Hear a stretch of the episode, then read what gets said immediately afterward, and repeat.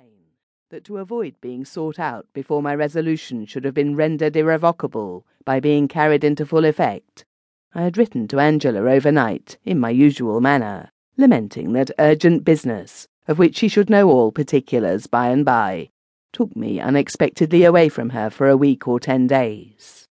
There was no Northern Railway at that time, and in its place there were stagecoaches, which I occasionally find myself, in common with some other people, affecting to lament now, but which everybody dreaded as a very serious penance then.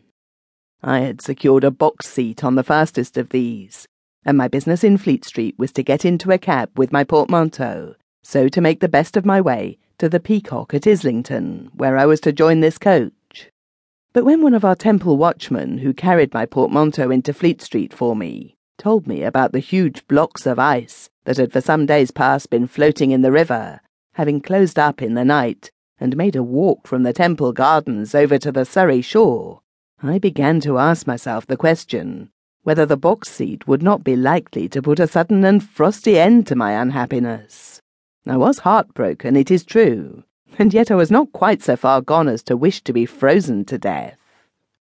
When I got up to the Peacock, where I found everybody drinking hot purl in self preservation, I asked if there were an inside seat to spare.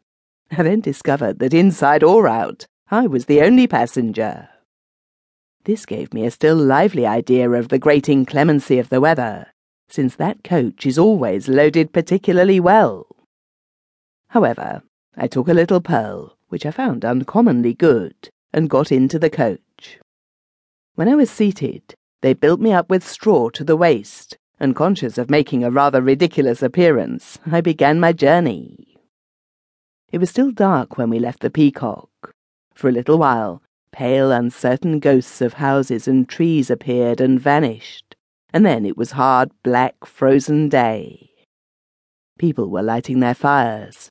Smoke was mounting straight up, high into the rarefied air, and we were rattling for Highgate Archway over the hardest ground that I ever heard the ring of iron shoes on.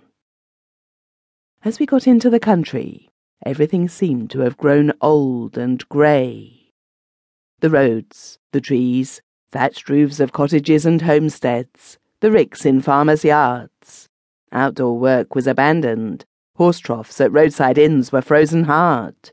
No stragglers lounged about. Doors were close shut, Little turnpike houses had blazing fires inside. And children, even turnpike people have children, and seem to like them, rubbed the frost from the little panes of glass with their chubby arms, that their bright eyes might catch a glimpse of the solitary coach going by. I don't know when the snow began to set in, but I know that we were changing horses somewhere when I heard the guard remark that the old lady up in the sky was picking her geese pretty hard today.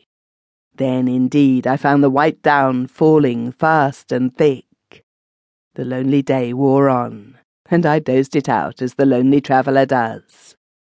I was warm and valiant after eating and drinking, particularly after dinner, cold and depressed at all other times.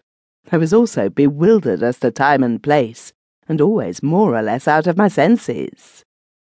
The coach and horses seemed to execute in chorus Auld Lang Syne without a moment's intermission. They kept the time and tune with the greatest regularity, which rose into the swell at the beginning of the refrain with a precision that worried me to death. While we changed horses, the guard and coachman went stumping up and down the road, printing off their shoes in the snow, and pouring so much liquid consolation into themselves, without being any the worse for it, that I began to confound them as it darkened again, with two great white casks standing on end. Our horses tumbled down in solitary places, and we got them up, which was the pleasant variety I had, for it warmed me. And it snowed and snowed, and still it snowed, and never left off snowing. All night we went on in this manner. Thus we came round the clock upon the Great North Road to the performance of Auld Lang Syne by day again. And it snowed and snowed, and still it snowed, and never left off snowing. I forget now where we were at noon on the second day, and where we ought to have been, but I know that we were scores of miles.